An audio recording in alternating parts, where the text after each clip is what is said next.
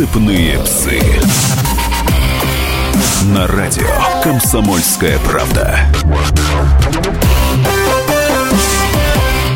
Здравствуйте, люди! Это программа «Цепные псы» с Эдвардом Чесноковым и Еленой Нашикян. Привет, Елена.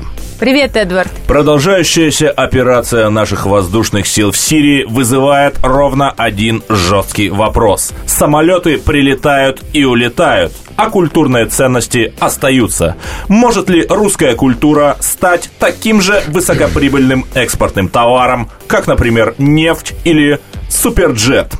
Обо всем об этом мы поговорим с Надеждиным Борисом Борисовичем, президентом Института региональных проектов и законодательства.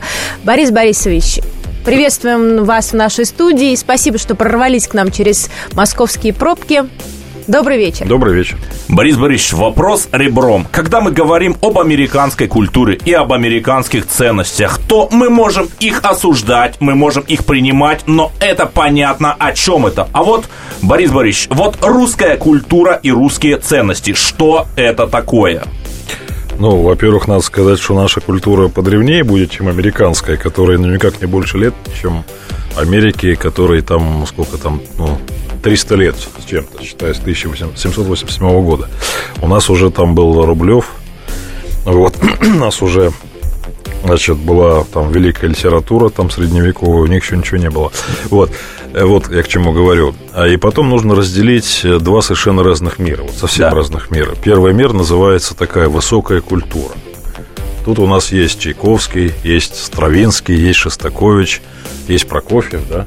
У нас есть Толстой, нас есть, значит, э, Достоевский. Ну, я говорю, не хочу говорить слово бренды, но это мировые имена. авторы, которых в, любом, в любой школе, любой точке мира изучают, читают, да? В Америке в этом смысле, ну, такого масштаба композиторов я, например, не знаю. Вот. А писателей, ну, можно вспомнить там Марк Твена, конечно, там, значит, Джека Лондона и так далее, но все-таки это не Достоевский, не Толстой. Вот. Это одна часть истории. Вторая часть истории, когда мы говорим о массовой культуре. Да. Куда попадает все. Кукла Барби, Макдональдс, там, значит, кто еще, Микки Джефф Маус, Кунс. да, там, Элвис Пресли и все такое. То есть Мадонна, тут, конечно, да. вот если мы говорим про массовую культуру, да, и начинаем, э, так сказать, э, понимать под культурой там поп-музыку, там, Голливуд, ну, конечно, Голливуд выглядит покруче, чем киностудия имени Горького, к сожалению, большому. Вот, а кукла Барби, при всем уважении, покруче, чем Чебурашка. Но вот. кто бы еще поспорил, потому что в Японии Чебурашка просто рвет все чарты, там его продают куклы, он собирает миллионы и так ну, далее. В Японии, да, это интересно. Вообще, э, надо сказать следующее, что вот есть совершенно неожиданный эффект. Скажем, наш певец Витас, которого многие Который... уже забыли многие забыли здесь, он там собирает полные залы ну, в Китае просто. В Китае, вы знаете, это просто какой-то... Вот это да. А наш Чебурашка в Японии, почему он там популярен? Потому что он гениально подошел для японских аниме. Как персонаж, ну, такая стилистика. Глаза большие. Да. Ушки такие добрые, значит, там, опять же, там масса, масса сопутствующих персонажей. Крокодил Гена, старуха Шапокляк. Ну, совершенно понятно. Эдуард Успенский в этом смысле прославился в Японии. Хотя, конечно, если говорить про массовую культуру, ну, тут по сравнению с американской никакая, вот никакая. Разве что в области рок-музыки англичане как-то еще там, ну, своим Битлз, Роллинг Стоунс, там, да, там, покруче будут. Чем да и то новых имен многие, там уже да. нет. Ну, да, последнее время нет. И немцы, ну, что можно вспомнить? Рамштайн можно вспомнить, да? А у французов и испанцев назовите мне рок-музыкантов. О, это вопрос. вот именно, да. Французов а, это французская да. комедия. Поэтому еще раз говорю, есть два совершенно разных круга. Есть такая как бы великая культура, которая столетие, которая через тысячу лет будет. И тут с нами мало кто может тягаться. Да, с Толстым, Достоевским, Чеховым во всех театрах мира. Бальзам на душу. Балет Борис там, и так далее. А в массовой культуре, да, мы пока что отстаем, пока что отстаем. Но мне кажется, я про это готов отдельно говорить, какие наши культуры, бренды культурные вполне поддаются раскрутке до какого-то там, ну не знаю, уровня, ну хотя бы Микки Маус. В общем, мы производители элитарной культуры, а американцы производители массового продукта. Кстати, вот последние новости. К нам приехал американский боксер-профессионал Рой Джонс, если знаете Борис Борисович его. Он уже наш боксер. И э, а с 12 сентября 2015 года стал гражданином России. А если знаете, раньше него, 5 января 2013 года, французский актер Жерар Депардье стал, стал гражданином да. России. Ну, это вот правильно. Скажите мне, на самом деле, на ваш взгляд, что привлекает мировых звезд из искусства и спорта в Россию? Культуру Но, или нечто знаете, другое? э, Я так скажу, это все-таки довольно редкий случай, да? Честно говоря. Он редкий, но не исключительный. Вот. Но, значит, э, что касается Депардье, это все абсолютно ясно. Депардье во Франции на консервативных позициях, его кандидат Саркози был президентом, пришел Алан, который повысил налоги на богатых. Он же социалист. Франсуа Олланд, Олланд вы да. имеете в виду? Президент, да, Да. Алан Франсуа. И Депардье еще в ходе выборов сказал, что если этот, дальше нецензурное слово, имеется в виду Алан, станет президентом и повысит налоги, я брошу и порву свой французский паспорт. А тут как раз выяснилось, что в России самый низкий подоходный налог в мире. 13%. Из Конечно, серии внезапно. Да. Что касается Роя Джонса, ну, я так скажу, это тоже экзотический все-таки случай, когда боксер такого уровня к нам приезжает. У нас своих боксеров хватает. Емельяненко там, да, там есть там Костя Дзю, да, то есть такие есть у нас. Вот в боксе у нас все хорошо, и в хоккей. И в шахматы, кстати, тоже. Вот. А там какой-то другой особый случай. Я не очень понимаю каких-то реальных мотивов. Очень вероятно, что ему просто... э, Кстати, а вот, кстати, лучший пример. Есть же этот самый, как это называется, не сноуборд, а вот когда в Сочи выиграл парень американец за Россию. Керлинг. Не керлинг, вот это, как это называется-то, господи, фри... Фрирайд? елки, фрирайд. Короче, парень там, он американец, он стал гражданином России и выиграл Олимпиаду. Вот забыл, вылез. Потому что в него Да. поверили. Э, И там, да, совершенно четко так было. Абсолютно, да. Так это новая тенденция. Так вы думаете, что все-таки они э, их привлекает к нам низкие налоги? Их привлекает, Не а, наша их культура привлекает элитарная. совершенно кружева, Нет, слушайте, ну что вы смотрите, Депардье реально привлекло, мне кажется, два обстоятельства. Первое, реально низкие налоги, вот реально, да? Не хочется же отдавать социалисту Оланду 50% зарплаты. Лучше отдать Но в Путину 12. Сингапуре, например, тоже низкие И налоги. второе- И воду из-под крана можно пить, но он же к нам приехал, а не в Сингапур. Вы знаете, он просто не поместится в Сингапуре, он А, очень вот- большой, ему нужна вот большая страна. вот. Вот. а он же размер, представляете, Депардье, Ну, Сингапур, знаем, это знаем. там просто там, ну вот он повернется, уже все, уже за границей. Вот. А и второе, вы будете смеяться, им Путин нравится. Путин нравится, потому что для боксера Роя Так Джонса он Обама нам нравится, Борис Борисович. Ну, не всем положим. Ну, а Путин нам такой нравится. крутой, там, знаете, там, ну, там, ну, там, ныряет, летает со стерхами. Ну, так, ну, крутой чувак, да. Борис Борисович, э, спасибо, что рассказываете нам о русской, о русской культуре. И между тем, дорогие друзья, не переключайтесь, потому что просто некуда. И более того, мы уговорили Бориса Борисовича взять в руки гитару после многолетнего перерыва, и он споет свои стихи о России. Это программа «Цепные псы». Эдвард Чесноков, Елена Нашикян, Борис Надеждин. Оставайтесь с нами. Цепные псы.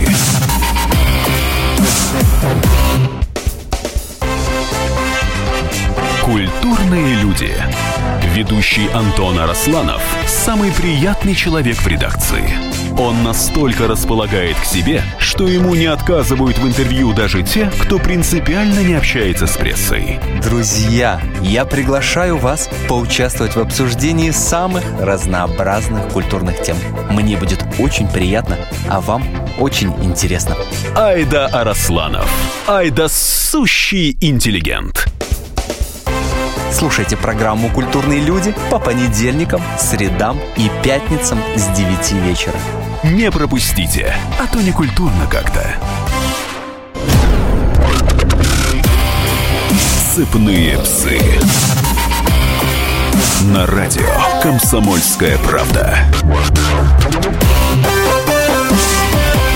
По-прежнему здравствуйте, Эдвард Чесноков и Елена Нашикян в студии. И с Борисом Борисовичем Надеждиным мы обсуждаем вопрос животрепещущий. Русская культура, как превратить ее в высокоприбыльный бренд и инструмент soft power, мягкого влияния.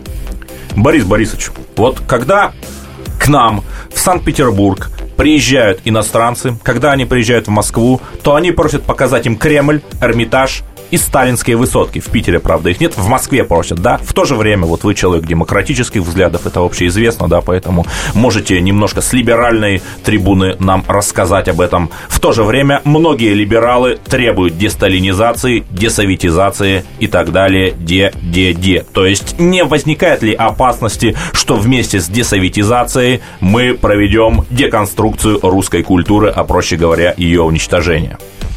Ну, во-первых, я не знаю ни одного либерала, который при всей нелюбви к Сталину просил бы снести сталинские высотки или разрушить мосты, построенные при Сталине. Так далеко никакой человек нормально не заходит, естественно, абсолютно. Вот, это во-первых. Во-вторых, а, мне кажется, в Москве или в Питере есть масса чего-то не, не связанного с советской эпохой, что было давно. Извиняюсь, у нас там есть там Кремль, да, гораздо раньше построенный. У нас есть э, Дворцы. храм Христа Спасителя, который как бы сейчас построен. Юрий есть о чем Михайлович, да. Но есть о чем рассказать, да? Там Да. Это же просто это же удивительная история совершенно, да? С храм Христа Спасителя. У нас есть церкви очень древние, в том числе в Москве. А сколько древнейших церквей у нас на по Золотому кольцу. Там церкви, ну, просто которым там ну, под, под тысячу лет, да, стоят. Владимир, Суздаль, там, ну, масса. В этом смысле у нас древняя история. К сожалению, как-то мы вот эти чисто исторические бренды не очень сильно раскручиваем. Пожалуй, я только один могу вспомнить, это Дед Мороз в Великом Устюге. Это да, это стало брендом. Но вот смотрите, вы сказали исторические бренды, но ведь наша архитектура, по сути, это копия э, французской, э, английской архитектуры, да, и единственная архитектура самобытная – это сталинская архитектура, Ну, понимаете? здрасте, пожалуйста. У нас есть, э, значит, в Кижах уникальное деревянное зодчество, Да. которого в Европе, понятное дело, просто нет, потому что там леса только не было. Вот, э, это абсолютно уникальные вещи. Да, подобные вещи есть в Костроме, в Архангельске. Я сам там был, видел это деревянные строения, которым сотни лет и которые стоят. Да? Без единого гвоздя. Без единого гвоздя, более того. То Это есть что показать. Просто мы как-то, мне кажется, не придаем значения в том числе вот такому масштабному раскручиванию своих культурных брендов. Да? То есть все ездят смотреть египетские пирамиды. Это все понятно. Им там сколько-то там, 2-3 тысячи лет, да, больше даже, около пяти некоторым. Но, Ну, историки спорят сколько, на да, самом ну деле. там, в общем, ну это понятно. У нас же есть подобные совершенно вещи. Какие у нас природные объекты? Озеро Байкал, да?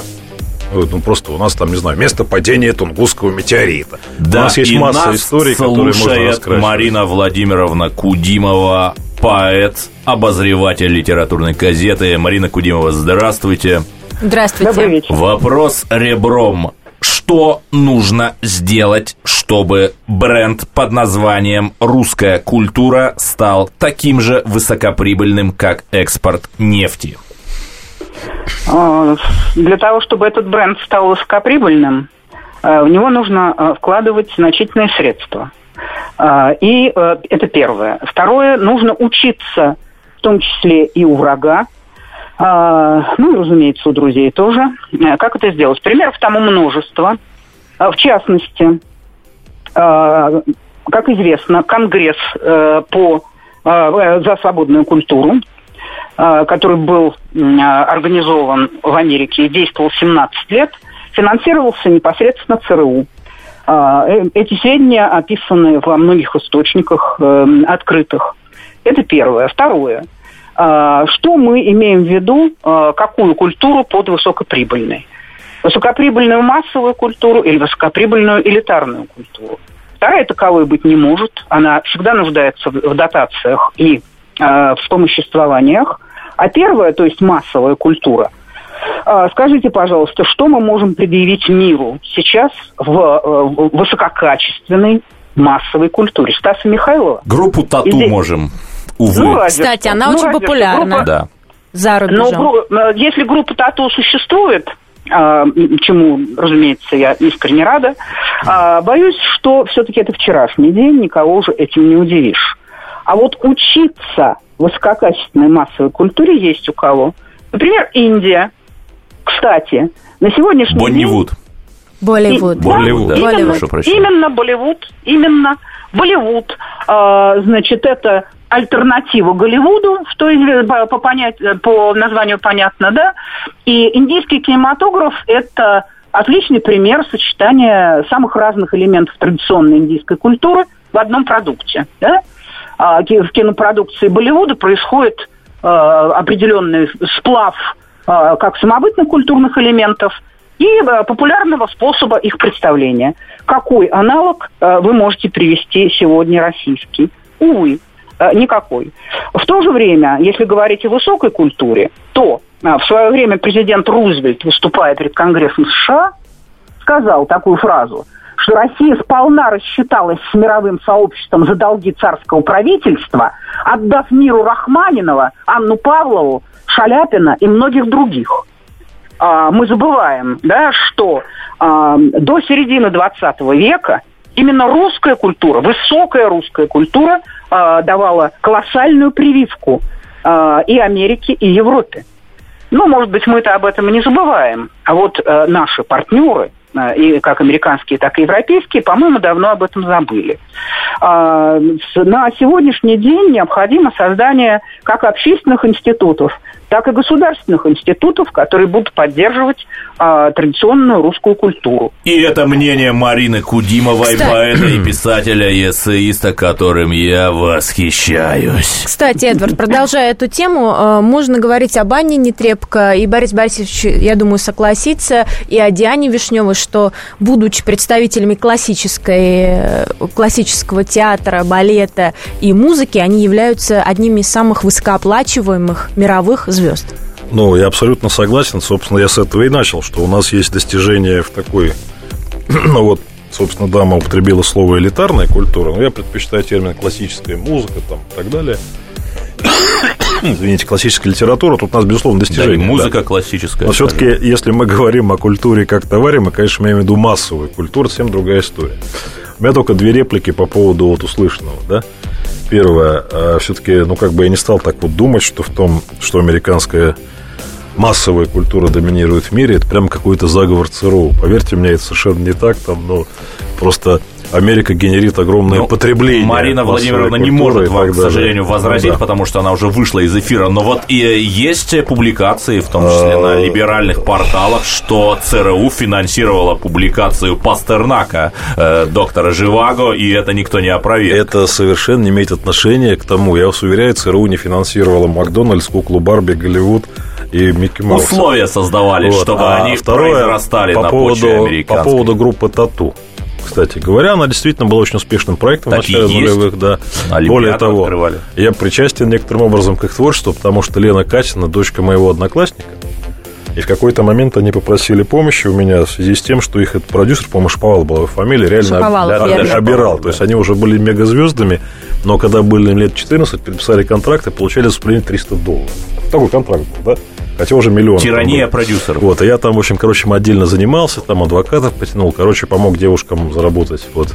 Но они вас-то отблагодарили, там, хотя бы Нет, диском я, я старался это не афишировать, потому что в те годы я был крупным чиновником, и мне такая реклама была не нужна. Ну вот, а сейчас... А, А, продолжите, э, пожалуйста. Вот, а, поэтому вот, собственно говоря, что касается массовой культуры. Но хороший вопрос такой, а что реально нужно сделать, чтобы наши бренды, да, вот эти вот потенциально очень важные, а, проникли в сознание? Я могу сказать следующее. Вот здесь я, к сожалению, в сферу политики вторгаюсь, да?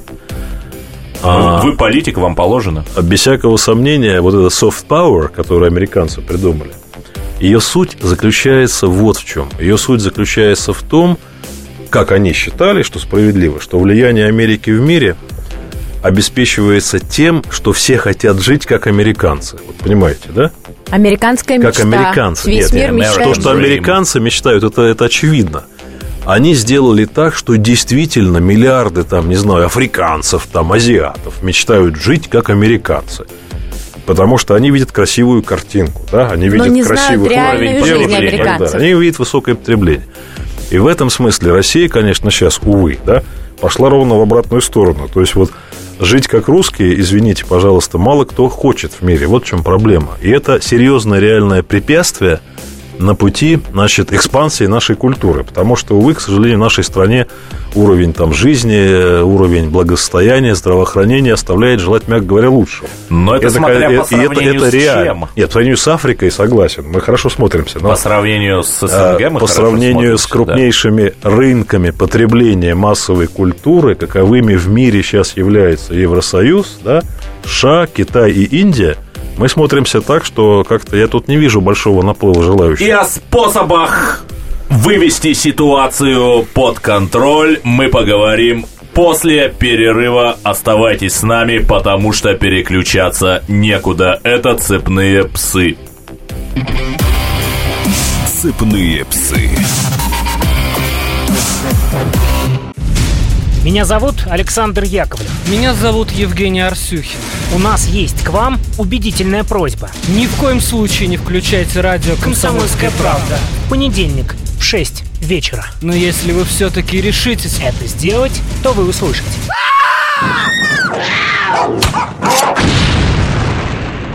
Радиорубка В понедельник. в 18.05. Рассыпные псы. На радио Комсомольская правда.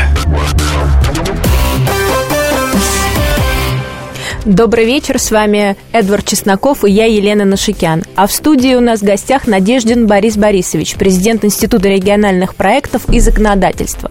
Сегодня мы говорим о русской культуре как бренде за рубежом. И у меня вопрос к вам, Борис Борисович. Но перед тем, как ты задашь свой вопрос, я напомню, 8 800 200 ровно 9702 наш студийный номер, звонок бесплатный, звоните и расскажите нам, за что вы любите русскую культуру и что такое русская культура для вас. Елена, прости, что перебил. Я продолжаю. Борис Борисович, готовясь к нашей программе, я открыла словарь Ожегова и нашла такое определение слове «культура». Умница какая. Под культурой мы понимаем человеческую деятельность в ее самых разных проявлениях, включая накопление знаний. Культура предстает также проявлением человеческой субъективности и объективности. Я надеюсь, что зрители не уснули, пока ты это читала. Мой вопрос. Насколько Россия на мировой арене объективна и субъективна в своих действиях? Вот вопрос так вопрос. Ну, к культуре этот вопрос как-то к прямому отношения не имеет, конечно. Значит, э, смотрите, сначала прокомментирую. Под словом культура понимается, если проще говорить, все, что отличает нас от животных. Вот все.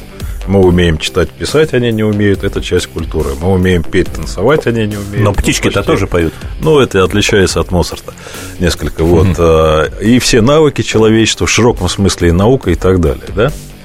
Без всякого сомнения, Россия, ну, в историческом контексте, начиная там с времен Олега Киевской Руси, там Московии, империи Российской ССР и так далее, внесла гигантский вклад в мировую культуру. Я уже здесь несколько раз называл да.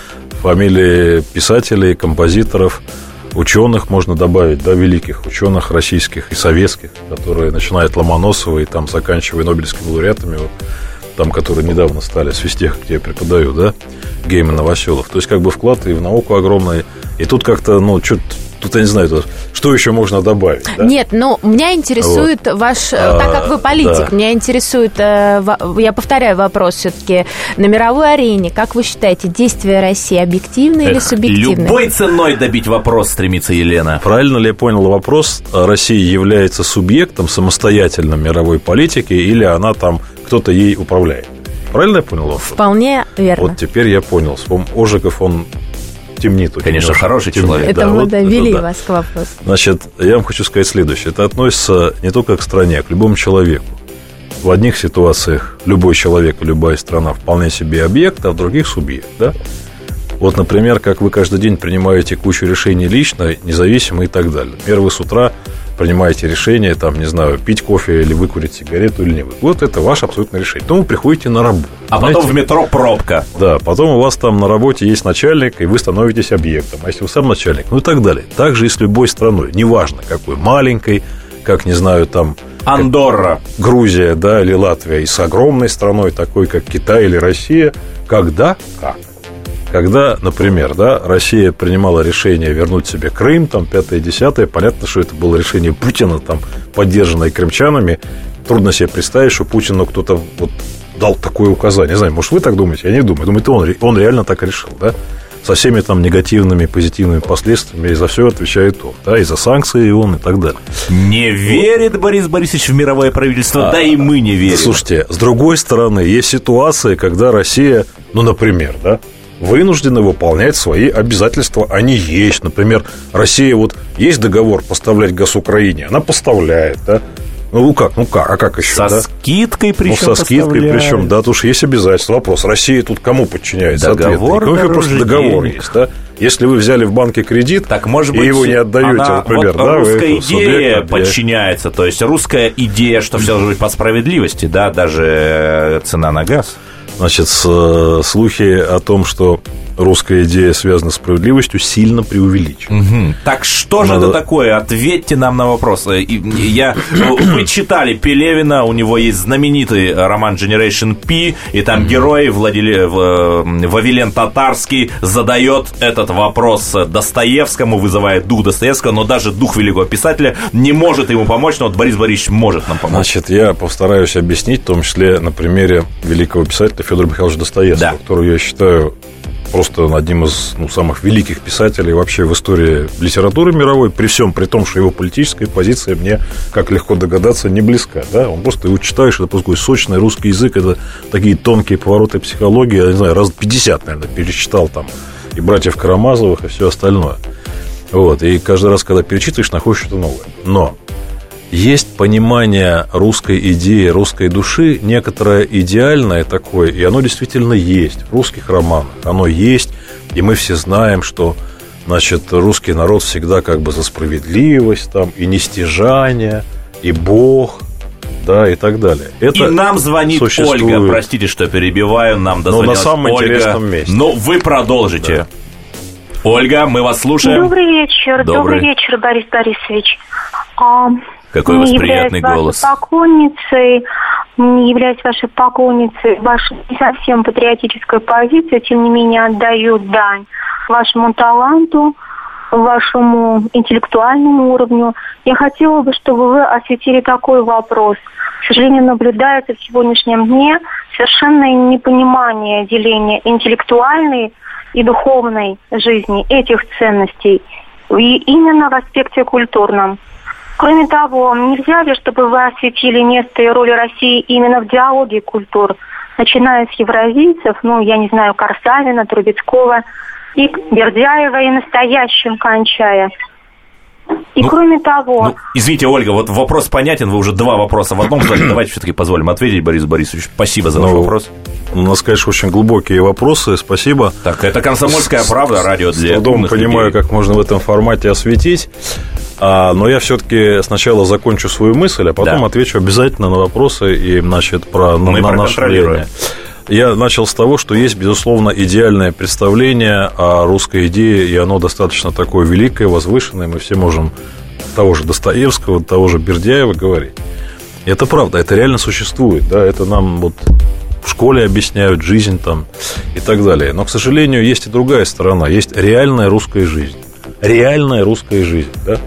За последние 200 лет а, каких-то таких светлых периодов, когда государство русское, неважно какое, Российская империя, СССР, Российская Федерация и российское общество действительно ли являло бы собой образец справедливости – но я таких периодов, ну, честно 19 говоря, февраля 1861 да? года, там оттепель, та же Но, периоды. тем не менее, как ни посмотришь, все это первое, жучайшая несправедливость в разные формы разные, при царе крепостные и феодалы, да, при Советском Союзе номенклатура и трудящиеся. Ну так а Нынче, когда же нам было когда... легко? Да, конечно, я просто хочу сказать, что вот это такая особенность России. Действительно, все верят во что-то светлое и яркое, но при этом никак не можем, вот, извиняюсь, из грязи вылезти. Да, вот в этом есть отличие наше от многих других цивилизаций, которые не, не настолько верят в возвышенное, но проблема грязи как-то решена. Но не скажу за грязь, но у нас в студии КП чистой. Вы могли бы на вопрос Ольги да, ответить? теперь по поводу вопросов Ольги. Действительно, очень глубокие вопросы. Первое, вот интеллектуальное, духовное и так далее. Смотрите, какая история. Конечно, когда культура была вот э, тем, чем очень мало людей, очень небольшая часть населения владела и располагала, но на секундочку, в том самом великом 19 веке, золотом веке русской литературы, да, ну, 19 век, не знаю, там, период Тургенева середина 19 века. Товарищи дорогие, 2-3% населения могло касаться этой культуры. 70% населения Российской империи не умело читать и писать, и жило просто понятно где, да? Потом что произошло? Потом был советский период, когда советское государство форсированно ради военных задач вкладывалось в образование, науку, и престиж был огромен ученых, инженеров и так далее. Потом бабах, и началась рыночная экономика, и совершенно другие на первый план вышли ценности, и действительно нынешний, вот, ну, я сам, в конце концов, российский преподаватель. Знаете, сколько я получаю на физтехе своей лекции? Если я скажу, вы не поверите, 12 тысяч рублей в месяц читая лекции на физтехе, да, так вообще, ну, конечно, не на полную ставку, но все равно. Вот, грубо говоря, за каждую лекцию, на мои лекции ходят, самые посещаемые лекции на физтехе 400 человек, вообще, ну, так просто пара сидит, да, я получаю за лекцию, ну, примерно тысячу рублей. Немного. Очень мало. Ну, согласитесь, это Но слово. Вот И это проблема, да. О, Потому что я, я просто да, закончу, извините, закончу. Да, К сожалению, большому, есть конфликт. Когда культура элитарная, да, тогда возникают высокие образцы, но, увы, пользуются достижениями этой культуры ничтожно мало людей. А когда культура становится массовой, и 90% населения там, что России, там, что всего земного шара могут вот сейчас зайти в YouTube и послушать любую музыку, посмотрите, что они слушают и что они смотрят, да? Точно не Баха, не Рахманинова, не Чайковского, совсем другое. Ну, Есть проблемы. Сумей слушают многие, которые Ну, там еще был вопрос о, о месте российской там как бы философии в мейнстриме и так далее, и так далее. Ну, большое место, да. Сейчас оно стало меньше, в значительной степени связано с тем, что в советское время, извиняюсь, у нас выжгли всю философию, кроме марксизма и ленинизма. Увы, это касается не только Нет, ну не философии, всю, а ну. Лосев был, слушайте, ну, Ну, была послушайте, философия, ну, она, Мираб конечно, она- Нет, была она, философия. конечно, была, но вот сами социологические, и вообще в целом гуманитарные науки, к большому сожалению, включая экономику, находились Но в сложном об этом положении. мы продолжим после Да. перерыва. Оставайтесь с нами в студии Эдвард Чесноков, Елена Нашикян и Борис Надеждин. Цепные псы.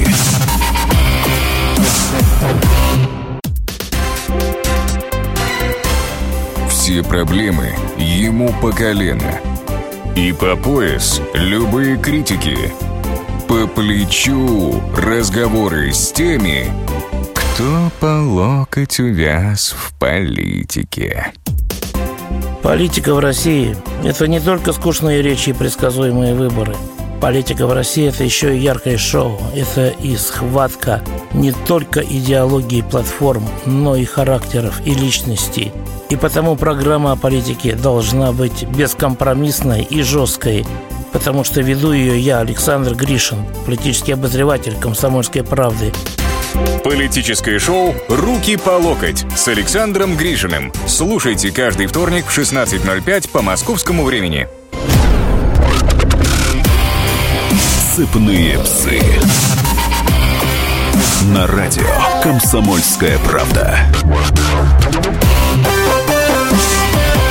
По-прежнему здравствуйте, несмотря на устрашающее название нашей программы, здесь собираются интеллигентные люди, которые в данный момент обсуждают вопрос культуры. Эдвард Чесноков и Елена Нашикян в студии. Мы пытаем Бориса Борисовича Надеждина, политика земли русской. Борис Борисович, а я вот, э, готовясь к нашему интервью, нашла любопытный факт о вас. В январе 2001 года вы предложили на утверждение Государственной Думе собственный вариант текста гимна России. Вот это да! Да, было такое. Взяв э, за основу текст гимна СССР Сергея Михалкова. Текст я имею в виду. И чем он отличался? И поменяли в нем всего 8 слов. Вот мне интересно, что это были за слова? Ну, это была совершенно серьезная история. Просто тогда как раз Путин внес закон о гимне э, с новым текстом как бы Михалкова, хотя говорили, что его писал Исаф Юрьевич Струков между нами. Там совершенно другой текст. Ох, это Россия какие священный ход. откровения. Вы- А я сказал, что поскольку мы все с детства, на мое поколение, наизусть знали гимн СССР, нужно просто чуть-чуть поменять слова. Вот и все. И буквально там было заменено 8 слов. Например, там, а, там, значит, ну вот в оригинальном гимне, да, партия сначала была Сталина, потом Ленина. Сила народная нас к торжеству коммунизма ведет. А я со ссылкой на Конституцию, где многопартийность, предложил спеть практически то же самое. Только так. Партии разные, силы народные нас к торжеству плюрализма ведут. И получилось все хорошо. Ну, я думаю, что не все из широких масс поняли бы слово плюрализм. Да, привыкли ваш текст не утвердили, верно? Не, не утвердили, чуть-чуть не хватило голосов, а то бы пели оригинальный текст, буквально там три слова поменяли. Ну, кстати, почему вы нам сейчас не спеть, а? А вообще, нет, у меня еще вопрос. Подожди, Да, Эдвард, да. не форсируй события. А вообще, откуда такая любовь к музыке и к рифмотворчеству, Борис Борисович? У вас ну, есть любовь к музыке, слушайте, во-первых, несколько поколений композиторов довольно известных. То есть В вашей семье? Да, Нет, я имею в да, виду да, да. а, в вашей Ну, мой, семье. мой дед Борис Борисович Надежд, у нас там 150 лет Борис Борисовича, ему он вообще создал узбекскую музыку. Его Сталин послал в 30-е годы в Ташкент культуру Ну, узбекскую добровольно, сдавать. надеюсь. Он создавал консерваторию, не, добровольно, абсолютно. Там, ими, там ему памятник стоит в Ташкенте, Вот имени его школа. И в другой мой дед Владимир Абрамович Беленький был дирижером там и так далее. То есть мои деды все были музыканты. Поэтому меня тоже пытались сделать из меня музыканта, отдали учиться на виолончели, но, в общем, мне медведь на ухо наступил, я избежал этой участи. Коль уж тема нашей программы «Русская культура», И все русская ваши духовность. предки были музыкантами, практически все были известными музыкантами, то просим не завершить... ударить ли нам по струнам, а, Борис Борисович? Ну, э, тут я должен заранее извиниться за качество, потому что я гитару, наверное, год в руках не держал, но когда я пришел на передачу, мне дали гитару и попросили что-то Практически спеть. силой Я, всучили. я попробую, да. Итак, Борис Борисович Надеждин исполнит в эфире радио «Комсомольская правда» свою песню о России. Ну да, поскольку тема Россия, я, значит, я бы не назвал это пением, да, то есть я немножко не, не совсем в такой форме, но вот как бы продекламирую э, песню, которая была написана, мне кажется, сейчас, знаете, популярен русский мир, такой русский мир, да, вот что-то русское такое. Ну, вот, последнюю сейчас, тысячу лет русский да, мир очень популярен. Ну, сейчас особенно, да. Опять же, там в песне критикуются демократы, что сейчас тоже Вот модно. это да. Поэтому вот я, значит, такую песню и написал. Чем богаты, тем и рады, больше нечего терять. Доигрались демократы, скоро будем вас долбать, нас аршином не измерить и умом нас не понять. Остается все похерить, ноги в руки и бежать, а кто спрятаться не сможет, я тогда не виноват. В сапоге запрятан ножик, а под лавкой автомат. Эх, потешимся, ребята, Богу душу отведем, переловим демократов, дело только за вождем, дело только за вождем. Но с вождями что это стало? Нынче худо на Руси. То ли дело было Сталин. Ничего, что был грузин. Мы такого же попросим. Эх, найти б его скорей. Был на днях еще Иосиф. Оказалось, он не тот а как Иосиф так не тот, как Федот так не идет. А из-за леса, из-за гор снова к нам идет Егор, Егоры, Егоры. Кругом одни Егоры И Россия матом кроет тех, кто наверху сидят. То как зверь она завоет, то заплачет, как дитя. Эх, терпению народа скоро близится конец Это был прогноз погоды, а кто слушал, молодец А кто слушал, молодец по-моему, очень патриотичное, Ура! своевременное произведение. Спасибо. Борис Борисович, а вы не боитесь, что вас за эту песню в санкционные списки какие-нибудь включат? Да нет, боже упаси, мне кажется, она очень... Ну, я, я как бы... Не за, все еще раз извиняюсь за качество исполнения, не, не готовился качество. прямо сходу. Вот. А тем не менее, мне кажется, что все основные как бы сказать, мифы вот этого русского мира здесь отражены очень полно и хорошо. Во всем виноваты демократы. Нужен сильный вождь. И везде у власти одни Егоры. Ну, я политкорректно выражаюсь. Вот, и что народу все надоело, и скоро все рванет. Это вот очень четко. Ну, так я как-то мало могу назвать стран, где у власти был бы слабый вождь. Хотя это вопрос отдельного а разговора. Обама, у меня... А Аланд? Слушайте, ну, ну Обама, Обама, извините меня, Нобелевскую премию получил мира, да, мирный процесс, это что, слабый человек, да, что он мирный процесс, заметьте, да, любопытно, да, что я сейчас защищаю Обаму. А, Борис Борисович, все-таки позвольте задать еще один вопрос. Вот вы очень часто пишете вот этих, то, что вы называете рецидивы имперского сознания, да, вы это в достаточно в негативном ключе освещаете, что вот имперское мышление у нас еще остается. А вот, например, Петербург, да, город, который наш наша жемчужина, город Достоевского, Пушкина, город крупнейший центр, куда приезжают иностранцы, и это же имперский город, это продукт имперской культуры. Вот тут не видите противоречия? Ну, понимаете, какое дело? период империи, а Российская империя была крупнейшей вообще державой ну, мирового с масштаба. только сравнимая. Ну, если брать континентальные империи, крупнейшие, безусловно. Да. Это период, который, ну, вот в ходе этой империи много чего было сделано. Да? Были завоеваны огромные территории, так, на секундочку, да? Там Средняя Азия, ну, собственно говоря, Дальний Восток, там пол Европы, на секундочку, у нас и Польша была, и Финляндия, с одной стороны. С другой стороны, в период империи были созданы величайшие достижения культуры. Вы их назвали. Санкт-Петербург построен, да, там и так далее. Что совершенно не означает, что естественной формой существования государства российского является империя. Абсолютно из этого ничего не следует. Период империи переживали очень многие народы. Вы знаете, была империя монголов, Чингисхан и все такое. Да? Была империя а, британская, самая большая, ну, по территории империи, если не брать континентальную. Ну, они прошли, как бы успокоились. Да, только Британия в Содружество наций превратилась, и тоже там рулит. Кстати, и, и Япония до сих пор империя, кстати, по юридической э, Ну, подождите, структуре. подождите секундочку. У нас э, Центральноафриканская тоже империя. От того, что вы назвались империей, вы не стали империей. Япония была реальная империя, на секундочку контролировала там Филиппины, значит, Да, Китай, во- вообще определенный период зона так далее. Сейчас она так остров, и ничего. Я к чему клоню? Слово «империя» звучит очень духоподъемно и хорошо. И в некоторый исторический период именно те нации, которые породили империю и стали великими. Это правда. Это Наполеон, да, это там, значит, э, ну, Российская империя и так далее.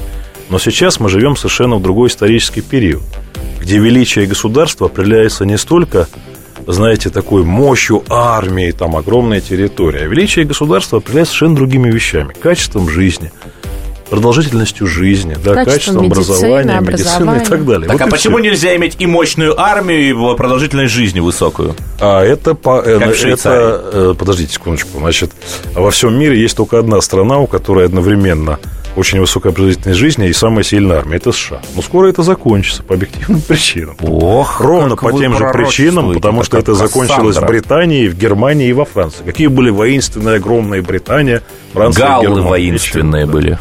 Ровно по этим же причинам это закончится и в США, и слава богу. И не будет никогда больше в мире ситуации, когда одна страна доминирует над всеми. Это вот такой закат вот этого места. Закат Пакс Американо. Ну да, да. Это закат, причем э, тут он связан не столько с тем, что Россия встала с колен и все такое, он больше связан с тем, что начался экономический рост, и рост благосостояния, и рост качества жизни в гигантских по количеству людей странах, гораздо больше, чем США, на секунду. Азиатские тигры. Ну, э, сейчас это Китай, потом будет Индия, а потом будет смеяться Бразилия и Нигерия, в которых будет больше людей, чем в США. И это Борис Надеждин, с которым мы рассказывали о русской культуре для наших читателей, зрителей, слушателей. Я напоминаю, что сайт КПРУ, где вы можете увидеть прямую трансляцию, услышать, проголосовать, потому что КП – это разные мнения. Демократ Борис Надеждин, Эдвард Чесноков, Елена Нашикян. Оставайтесь с нами. Доброго вечера. Сыпные псы. Если всех экономистов выстроить в одну линию, они все равно будут показывать в разные стороны. Верное направление знает доктор экономических наук Михаил Делягин. Только он знает, кто такой Доу Джонс, где у него индекс, как его колебания влияют на мировую экономику и какое отношение он имеет к пиратам Карибского моря. Наш экономист расскажет об этом простым и понятным языком в программе «Час Делягина».